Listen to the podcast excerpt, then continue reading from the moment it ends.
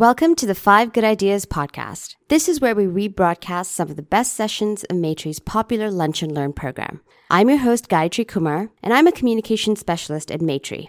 We're a Toronto based organization committed to exploring solutions to poverty in Canada using a human rights approach. For each session of Five Good Ideas, we invite an expert from the nonprofit or corporate sector to share five practical ideas on a key management issue facing nonprofit organizations today. How can we influence and shape the decisions being made in the halls of power? What power do we have to transform our cities? In this session, originally recorded on February 26, 2020, we look at how to build democratic power for change. Our speaker for this session is Michal Hay, who is the founding executive director of Progress Toronto. As an organizer, her focus is on bridging the gap between people and the political power needed for progressive change. Here is Michael with her five good ideas.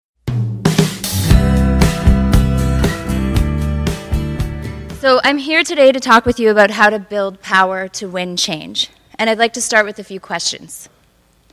How many people here think that the status quo is working? Raise your hand.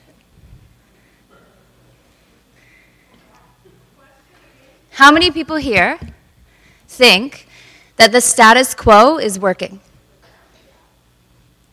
For them, but for you? No. Does anybody feel too uncomfortable to raise their hand, but it's really working for you? No? okay. Um, so if the status quo isn't working, how many people here trust the majority of people who are currently elected will just do the right thing to fix inequality. Anyone? Maybe a couple people who are elected we could trust, but not the majority, right? How many people here feel that the, the most, that most of the people who are elected understand the day to day lives of the people that they represent? One. The majority? Some. They're clueless, somebody said in the audience. Um, and I'm, i might repeat back things that you say so that people who are watching online also get to benefit from your answers. So that's, it's kind of sad that we, didn't, we don't have too much faith in the people who are elected right now uh, to make change. So that really means that it's up to us. And that's a big part of what I want to talk to you about. So, for those in the room, if we think about Toronto for a second, as most Torontonians like to do. We like to think about Toronto. What are some of the biggest, what's like some of the biggest problems that we're facing, the biggest crises that we're facing as a city? Just yell it out. Housing. it's almost everybody yelled out housing. Transit. So there must be like an order to it that we all know. Anything else? Income inequality and affordability were yelled in unison. So that's the third one, right? So, housing, transit, affordability, income inequality. Under housing, there would be homelessness and access to housing, poverty, people being pushed out of the city, climate change, and what the city is doing to deal with climate change in the province. Segregation, yeah, that's a big part of a big part of the impact of inequality in the city. So we know that in Toronto and our communities, they're becoming increasingly unaffordable, and income inequality is widening faster than ever before in the city. People, communities, and arguably an entire generation are being squeezed out of Toronto, pushed out of the city, right? It's harder and harder to afford to live here.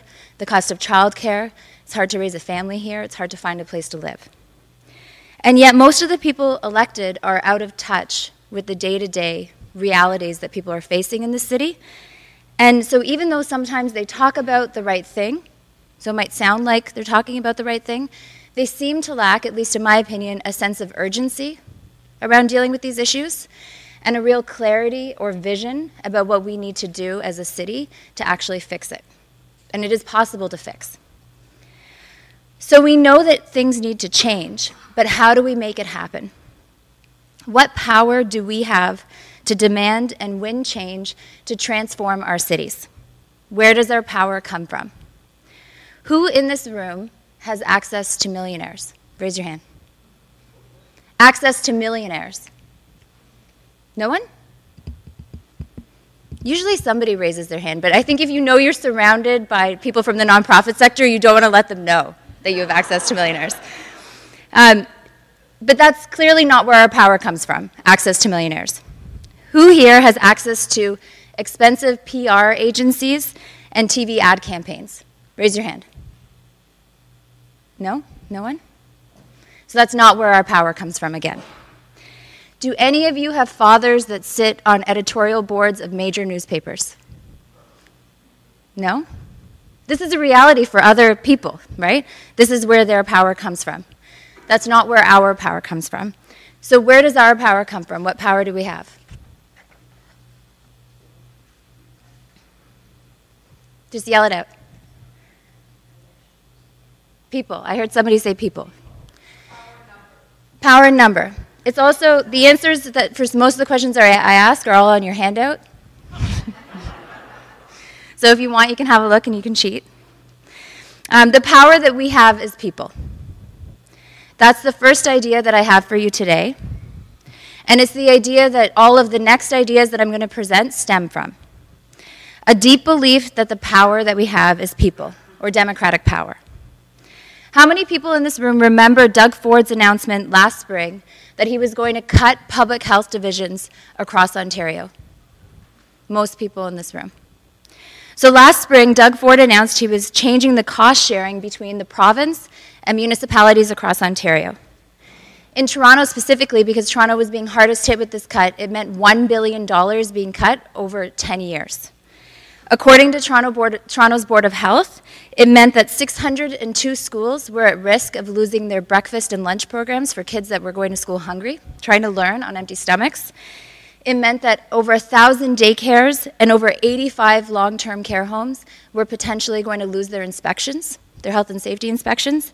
It meant that 24 low income dental clinics might be closing in the city, and it meant that 800 schools might be losing their immunization programs that were run by public health. A terrible time to be losing immunization programs in the city. So, as mentioned in my introduction, I helped found an organization in April 2018, so less than two years ago, called Progress Toronto. How many people here have heard of Progress Toronto?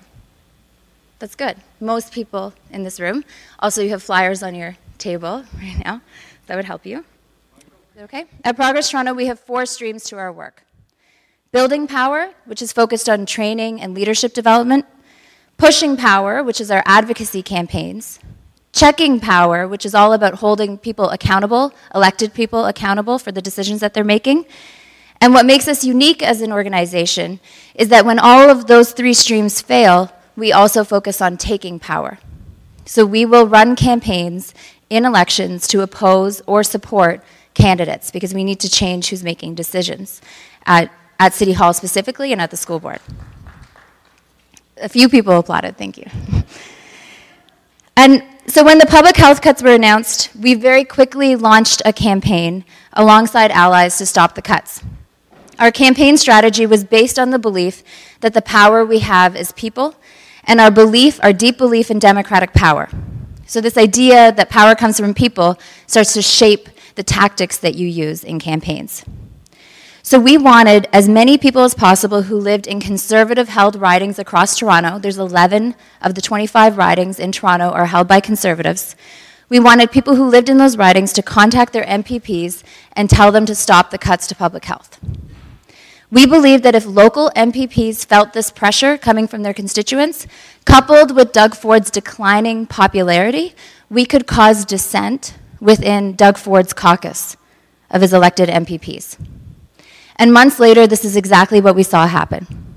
It wasn't just because of Progress Toronto's campaign, it was because of all the campaigns that were being run across the province to stop Ford's cuts. But as MPPs were getting scared that they were losing the support of their constituents and that they might not be able to be reelected, and so they dissented internally. Do people remember this in like June last year? So we heard stories of caucus members leaving meetings crying. And there was a huge change in leadership within Doug Ford's group, senior leadership. And then Ford went quiet over the summer and rebranded, right? He came back you, do people in this room think he successfully rebranded? No, nobody does. Um, so we hosted door to door canvases in conservative held ridings, in polls in those ridings where people voted conservative. We, we knocked on doors and asked people to call their MPP, to email their MPP. We made it easy for them to do this, and to sign our petitions.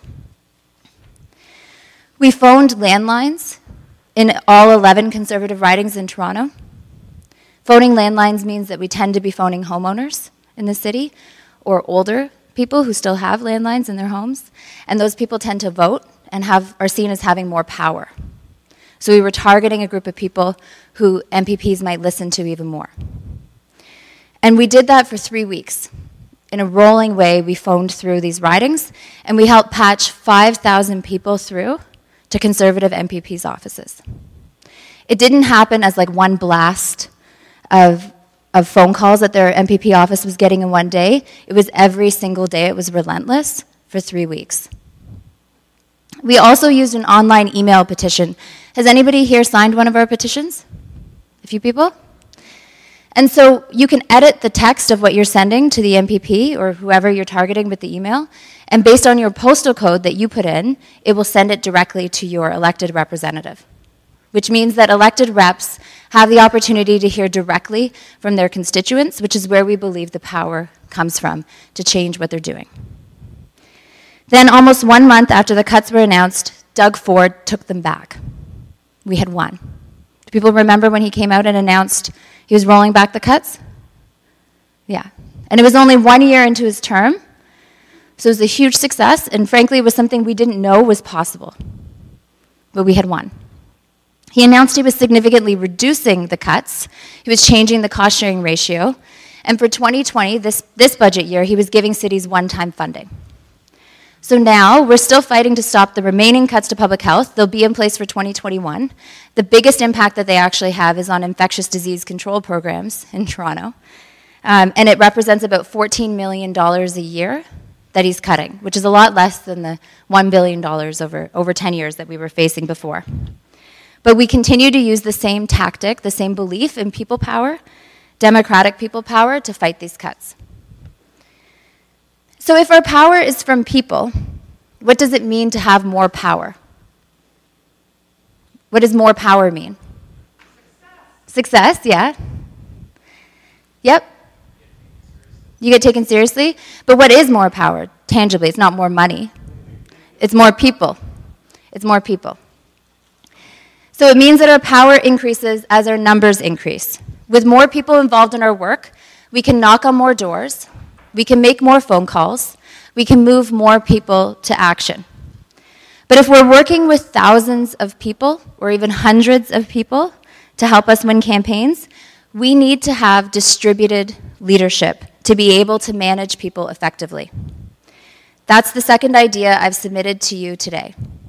Our power increases as our numbers increase, but for that to happen, we need to turn to distributed leadership.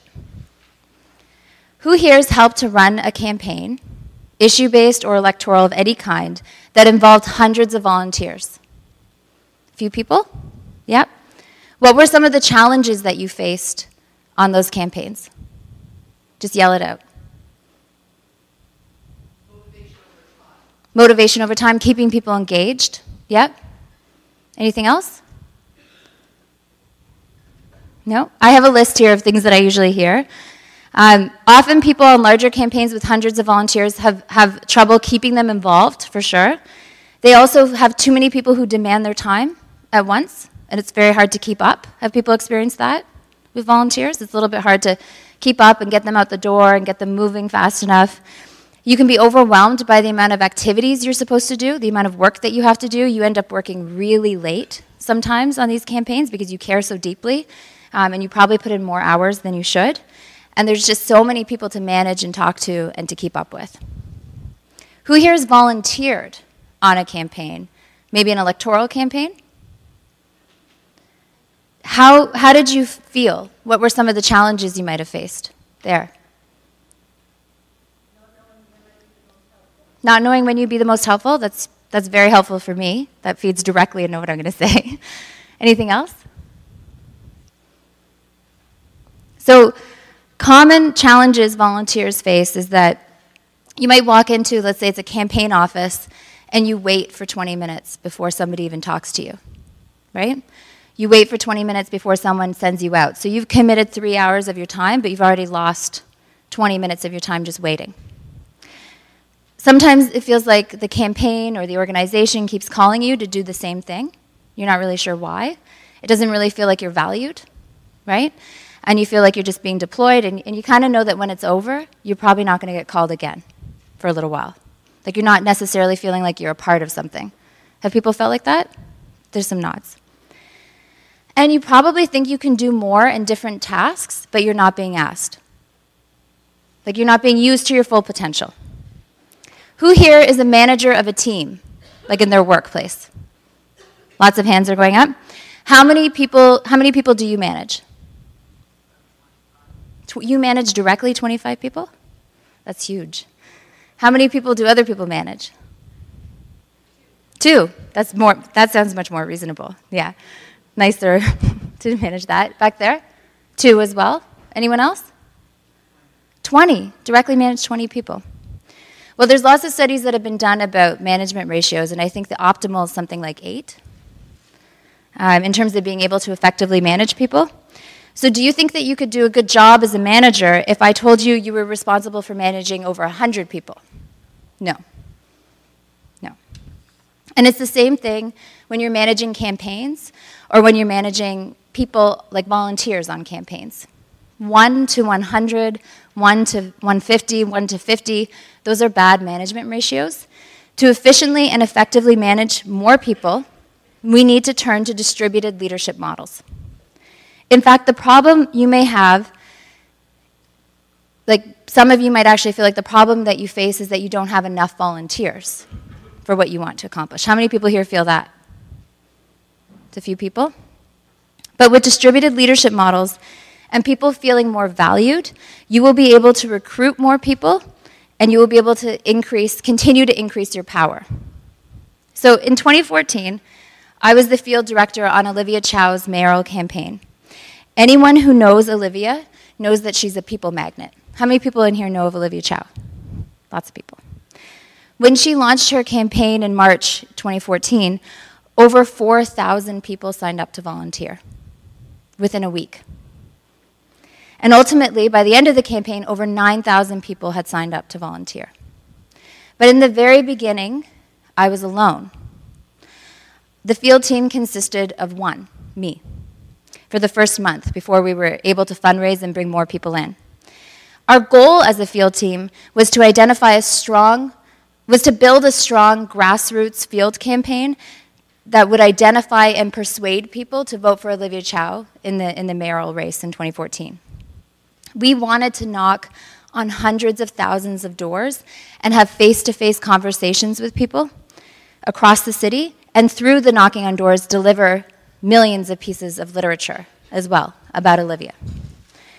At the launch of the campaign, I knew I had to get back to people who just signed up as fast as I could, but I, because they were hot leads, right? As soon as you engage them, they're more likely to be engaged and volunteer. But the management ratio of 1 to 4,000 was a really bad ratio. I knew that wasn't going to work. So we actually had no choice but to test this idea of building distributed leadership on Olivia's campaign. We worked for months to build it, and by the fall, it was fully up and running, and that's when our volunteer base more than doubled to 9,000. So I'm not going to go through exactly what we did, because that would be a whole nother talk, but in the end, we had two field directors managing 11 organizers, who managed 150 full, full-time and part-time fellows, which I'll talk about in a bit, who helped manage the work of over 300 leaders, like volunteers who'd emerged as team leaders, as leaders in their neighborhoods, who then helped to build teams and work with and manage the thousands of volunteers underneath them. That pyramid of distributed leadership was the only way that we could effectively move everybody. That meant that we knocked on hundreds of thousands of doors, and some more than once. We had incredible people hosting canvases out of their homes across the city. We trusted them to do that. And we were able to help build a sense of community among local teams. Olivia didn't ultimately win the mayoralty, unfortunately. I think we all know that. But we did effectively build power through that campaign. But how do you build distributed leadership? There are often already trained people when you get involved on a campaign. There's often already trained people that, yes, you could probably throw into leadership positions right away and they do a good job. But that's never enough. And that's not actually contributing to growth or building or helping people learn. Instead, you need to make it a part of a campaign, part of a plan. It's harder sometimes when we're focused on the short term outcome, but you need to make it a part of your plan to invest in developing people, to invest in building power, and invest in training. And that's my third idea here for you today. Invest in building power. That means training people, and then it also means giving them the opportunity to apply their skills and to lead. On Olivia's campaign, we spent April and May hosting large training events across the city. And then in June, we held a full day training conference that 1,000 people attended. A big investment for a mayoral campaign, and I don't think it was something that had been done before in Toronto. We were able to train over 2,500 of our volunteers through the different training events and the conference that we held. We also created an intense fellows program where if somebody committed 20 hours a week of their time to volunteering with Olivia, 10 of those hours were spent in trainings that we built for them. We actually built a 12 week curriculum that we tried to take people through and they were applying their skills and having the opportunity to build and turn into leaders over the course of the training program. So all of the canvases that we were running in May, in April, May, and June were canvases. We were knocking on doors and talking to people about Olivia, but the way we saw it from the field perspective was we were giving people an opportunity to try, right? The conversations you're having in April and May and June don't mean as much as the conversations you have in September when you get closer to the election day because people might change their minds. But we wanted to have that chance to talk with people so that our volunteers could see what it was like to lead a canvas and make mistakes, and then go and apply those skills in September when, the, when it was the crunch time. So this allowed people to move into leadership positions and to help us work with even more people. At Progress Toronto, we're also deeply invested in building power. I mentioned it as one of our four streams of work. All of our canvases at all of our canvases and all of our phone banks, we take extra time to train people and to debrief with them after. We also run a seasonal training series. Has anybody here heard of our training series? A few people? It's on the front of our website at progresstoronto.ca, so you can also check it out. So, winter, spring, summer, and fall, we offer anywhere from five to 10 training sessions that you can just come out to. You don't have to commit to all of them, people can just show up. They're offered for free. We do always ask people if they can donate to help us cover our costs. And you learn anything from how to knock on doors, how to organize your own door canvas, to how does City Hall work. We have a City Hall 101. How do you meet with a local politician? How do you speak at a government committee? There's lots of different trainings that we offer. We also have big dreams for investing in, in our training streams. So we're less than two years old, and because we're not charitable, funding is a bit more of a challenge for us. We, we rely on thousands of individual donors, and our average gift is $35, and our average monthly gift is $11. So it gives you a good idea of, of what we rely on. Um, and we also have sponsors that give to us when we host events. I say this because we hope to launch our own fellows program, hopefully sometime this year or next. And with that fellows program, we would like to compensate people for their time so that there's no barrier to being a part of this program, but we'll be training people up over the course of it. As well, we hope to host an annual conference, training conference that we've already named called Organizing to Win. We believe deeply in investing in people's leadership and growth so that we can bring more people in and move more people to action. We see it as the path to winning our campaigns and building a more equitable city. A big part of training people and investing in building their power is giving them the actual opportunity to go and lead. Often, people in charge can't let go of things, right? I've been there, I do that, I still do that. I, I, check, I try to check myself for that. But we need to give people the chance to actually take on these projects and these tasks and lead and maybe even fail. That's how we learn, through failing if you if you want to give if you want people to build their power if you want people to build their skills you have to give them that chance It's up to you to motivate them, encourage them, and let them know it's okay to make a mistake and help them debrief afterwards and learn from their mistakes. We have to share the power that we hold so that our collective power can grow. So at Progress Toronto, for us, that means letting our volunteers lead and organize door canvases and phone banks, giving them the skills first to do that, of course, so we're not just throwing people in, but letting them do that, letting them take up that space. And a big part of motivating people to take on leadership and give their time is also sharing your strategy with them. That's my fourth idea for you today. You have to share your strategy, your goals, and your priorities with people in order to motivate them and to train them.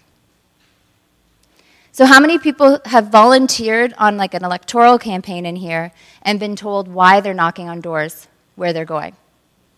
A few people, right? But not most. How many people feel like they're a part of the strategy and understand the strategy of the campaign? Just a few. Often on political campaigns, electoral campaigns, or issue based campaigns, we seem to think that our strategy is some sort of secret, right? That it's like a secret weapon that we have. But the truth is that most of the time, the people that we're up against have more experience than us or have just as much experience as us, and they could kind of guess what our strategy is. There's things that they don't have.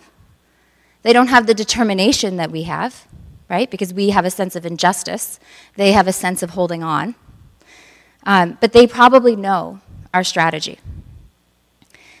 If you're using people power and, and democratic power in a strategic way, like if you're helping move thousands of people to action in key polls in an MPP's riding, polls you think that that MPP cares about most, they're probably going to find out that that's what you're doing, right? They probably know that you're knocking on doors in their riding. That's the point. So it really doesn't matter if you're sharing that strategy with your volunteers beforehand. That MPP is going to find out. They, the MPP, most likely a he, because that's the situation we're in right now, will know it soon enough, but his, but his voters, because his voters are telling him something. More often than not, he has, like, even, even if the MPP knows that he's only getting these calls because you're knocking on doors in his riding, he still has to listen to those voters. He still has to listen to those constituents if he's concerned about his reelection. Right? So, telling your volunteers, your organizers, and people involved in your campaign what your strategy is and what your goals are will benefit you more than the risk that you might perceive. It will motivate them tremendously. It's the difference between a volunteer showing up at an office, being thanked, and then sent out to canvass in the cold to go knock on doors and come back and hand back like a clipboard. And you say thank you, of course, you would say thank you, and that's it. And a volunteer who comes in is shown a map of how many doors have been knocked on, is shown a clear gap or a hole on that map of what doors remain and, and what, they, what we need their help filling, that they're told who that MPP is, and they're told why this will convince the MPP to change their mind you could even tell them that you have a goal of knocking on 1,500 doors in that MPP's riding in those targeted polls, and we've only knocked on 1,100 and we need to reach 400 more. And that we're hoping that that volunteer will be the person who can deliver that 400. That will motivate that volunteer much more because they're in on your strategy. They'll be motivated to finish that 400 so they can fill in the rest of that map because people want to help, right? Letting more people in on your strategy motivates them. It also motivates them to ask other people to help them, right? I need to help deliver these 400 doors for this campaign. Can you help me do that? And that's how you start to grow your volunteer base. And that volunteer will be able to communicate to other people why that work is important and how it fits into the strategy, how it's part of winning. Of course, they will also gain insights into how to build campaigns and what's strategically important so that hopefully one day they can run their own, right? Because we want to invest in their power. This is important because even if we lose one particular vote, we win if we've invested in people and if we've built more power for the next campaign. Which leads me to my final and fifth idea that I've given you today. Every campaign is an opportunity to build power, and ideally to build on what was built before. That's the ideal. Before I was field director for Olivia Chow's mayoral campaign, I worked at Toronto City Hall for Councillor Mike Layton. It was wonderful working with Mike because he understood the importance, and he still understands the importance, of helping organizers and organizations navigate City Hall so that they could run their campaigns and advocate for change. He understood the importance of democratic power and helping people use it. In 2012 and 2013, through my work in Mike's office, I had the chance to work with an incredible group of women who were campaigning to stop a downtown mega casino in Toronto. How many people remember the No Casino campaign and the proposal? Not applauding the casino. No. We're applauding the, the fact that the casino has been stopped. Yeah. So, when it was first proposed, the majority of the then 45 members of City Council, now we have 25 members of City Council, they were in favor of the casino. Only eight of the city councilors were opposed. Eight of 45. And it seemed like every single lobbyist in Toronto and Ontario had been hired to put pressure on all the councillors, on senior staff at the city, on the province, to get them to support the casino. But we knew the impacts of addiction. We knew the strain on the local economy, on local businesses that casinos would bring. We knew about the traffic, everything that would come with a, with a downtown casino. We knew that it would be very bad for Toronto, and we were determined to stop the casino. The No Casino campaign was up against Paul Godfrey. People remember Paul Godfrey? The Ontario Lottery and Gaming Corporation, and almost every major casino company you could think of MGM Grand, Tropicana, Caesars, and others. The Toronto Star described this, David Rider from the Toronto Star described it as a David versus Goliath battle.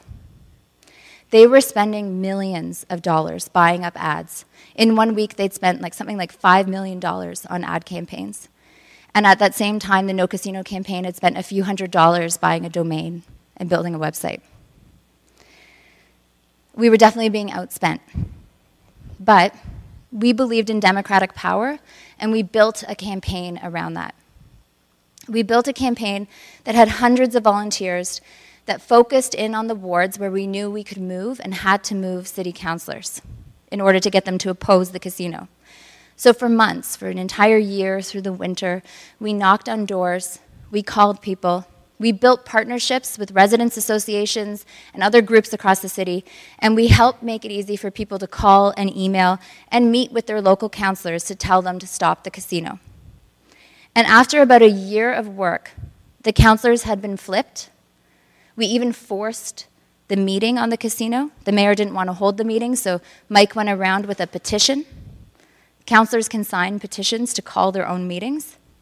He got a majority of councilors to call this meeting, and they voted 40 to 4 to oppose the casino. It was great. In fact, Ford had moved his own motion to stop the casino. That's how far we took it. But out of spite, he then voted against the motion that was 40 to 4 that, that Mike moved. When the campaign was over, though, it was everything we had built seemed to slip away. Right? All the people we trained, all the infrastructure we built, it wasn't available and used. And just around the corner was the mayoral campaign. So the municipal election was right around the corner, and I was going into Olivia's campaign, and it really felt like, in many ways, we were starting from scratch. But I had just spent two years working with people to build all of this infrastructure before. And I told you everything we built on Olivia's campaign the 2,500 volunteers we trained, the leadership we built within it. But it was the same problem at the end of Olivia's campaign. When it ended, it all seemed to slip away. We invested heavily in people's leadership. We built teams, friendships, and a sense of community. And some of that, I believe, lived on organically. And we don't know all of the great change that that meant for the city. But it, much of it also slipped away. And that's a really big reason why I founded Progress Toronto. um, it became clear to me that we needed a broad based organization focused on the city that would sustainably build power inside and outside of elections. So that every time we work on an issue, which relates to this fifth idea, every time we run a campaign, the power we built, the people we invested in, they could continue their work with us if they wanted to for the next change that needed to be advocated for. It's all too easy for us to be caught up in the moment and the campaign and the vote that we see coming ahead of us and not think about the long term, not think about people's growth. We're just focused on winning on that one issue. But we all need to reframe and see each campaign as an opportunity to build, learn, and grow, to bring more people in, and to build that power. It's our hope at Progress Toronto that we will be able to contribute to sustained and continual growth in people power through our work. And with that, we can finally change who holds power in the city and the decisions that they're making. And we believe that this is the way to building a more just city. Thank you.